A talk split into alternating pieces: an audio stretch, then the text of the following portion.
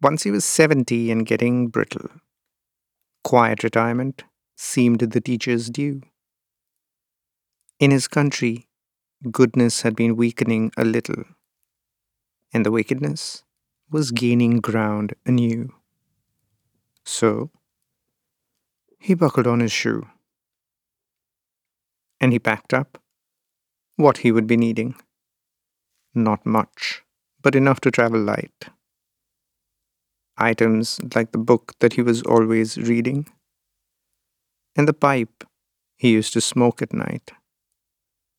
Bread, as much as he thought right.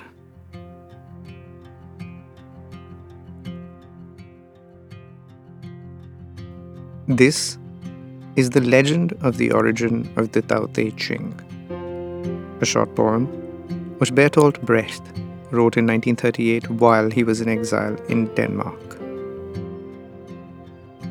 The poem tells the story of Lao Tzu, an old man in whose country goodness is decreasing and the wickedness increasing. So he decides to give everything up, take what he needs, and go away. But when Lao Tzu reaches the border, he is stopped by a customs officer who convinces the old man to stay and write down everything that he has learned in life. After 7 days of writing non-stop, Lao Tzu presents the customs officer with all his knowledge.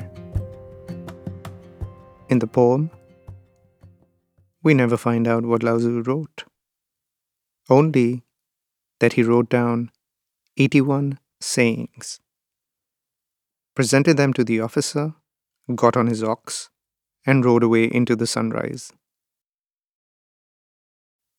Have you ever thought about leaving everything behind and going somewhere else? Where would you go? Will the new place be better than the one you leave behind? What would you take with you? Bread? Chocolate? A photograph? Your favorite book? I'm Sukesh Aurora, and I want to tell you about a book which attempts to reimagine Lao Tzu's 81 sayings for our time.